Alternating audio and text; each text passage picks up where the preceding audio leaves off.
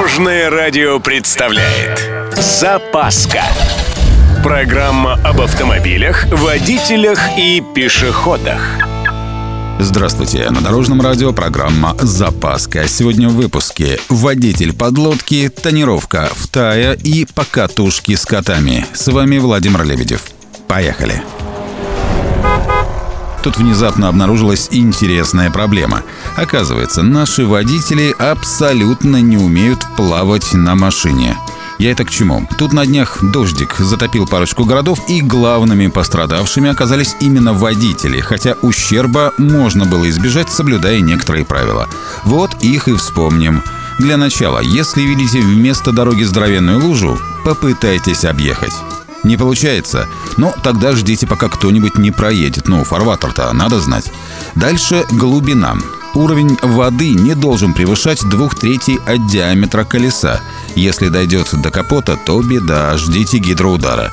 За выхлопную трубу не беспокойтесь. Пока движок работает, с той стороны жидкость будет просто выталкиваться газами. В общем, если решили пересекать затопленную улицу, врубаем первую передачу и потихонечку, полигонечку преодолеваем брод. Руль держим крепко, не крутим, газом не играемся. Все ровненько, красивенько. И постарайтесь, чтобы встречных машин не было, а то волна захлестнет. Если же двигатель заглох, не пытайтесь его завести. Все, что могло произойти, уже случилось. Как и обещал, сейчас про тонкости импортных ПДД. Речь идет о тонировке автостекол. В большинстве стран она либо запрещена полностью, либо же на серьезном уровне ограничена действующим законодательством. Начнем с США. В отношении частного автотранспорта по каждому из конкретных штатов определены собственные правила. Так, для Нью-Мексико светопропускной минимум установлен в пределах 20%. Для остальных штатов в интервале 35-70. Если обобщать, то чем штат южнее, тем более усиленная тонировка возможна. Или Австралия. Страна эта достаточно солнечная, поэтому здесь светопропускание установлено в минимум 35% для всех стекол авто. При этом 35% мало спасает от палящего солнца. Ну а если уж любите тонировку в ноль, то законно можно будет покататься по Таиланду.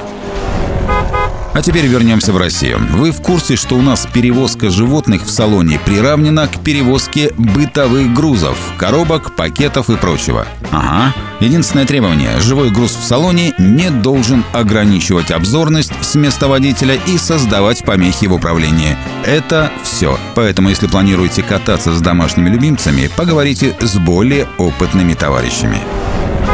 На этом у меня все. С вами был Владимир Лебедев и программа «Запаска» на Дорожном радио. Любой из выпусков вы можете послушать на нашем сайте или подписавшись на официальный подкаст.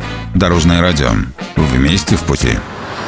Запаска. Практически полезная, теоретически грамотная, приятная во всех отношениях.